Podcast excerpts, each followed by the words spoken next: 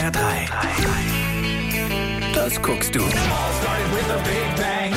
Auch wenn Tony sich noch immer tief in seiner Trauer vergräbt, so langsam dringt die Welt zu ihm durch. Schlecht gelaunt ist er trotzdem noch. Ein fettes Kind, das noch bei seiner Mutter lebt. Er steckt sich Flöten in die Nase und will, dass es alle sehen. Warum wollen alle lieber berühmt werden, obwohl sie scheiße sind, als gar nicht berühmt zu werden? Seit wann ist das so? Tony arbeitet weiter bei der Dorfzeitung, die soll aber verkauft werden. Sein Flirt mit der Pflegerin seines Vaters geht schief und irgendwie ist da nur sein Hund, der ihn über Wasser hält. Mega witzig, super traurig und immer wieder herzergreifend. Afterlife 2 schafft's wieder, dass wir uns trotz des Verlustthemas gut gelaunt und aufgehoben fühlen.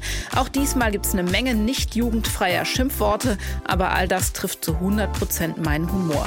Meine Lieblingsszene, die beim Yoga. Ricky Gervais ist clever, witzig und erzählt wunderschöne Geschichten. Von zehn möglichen Hundeleinen vergebe ich zehn für Afterlife 2. HR3. Das guckst du.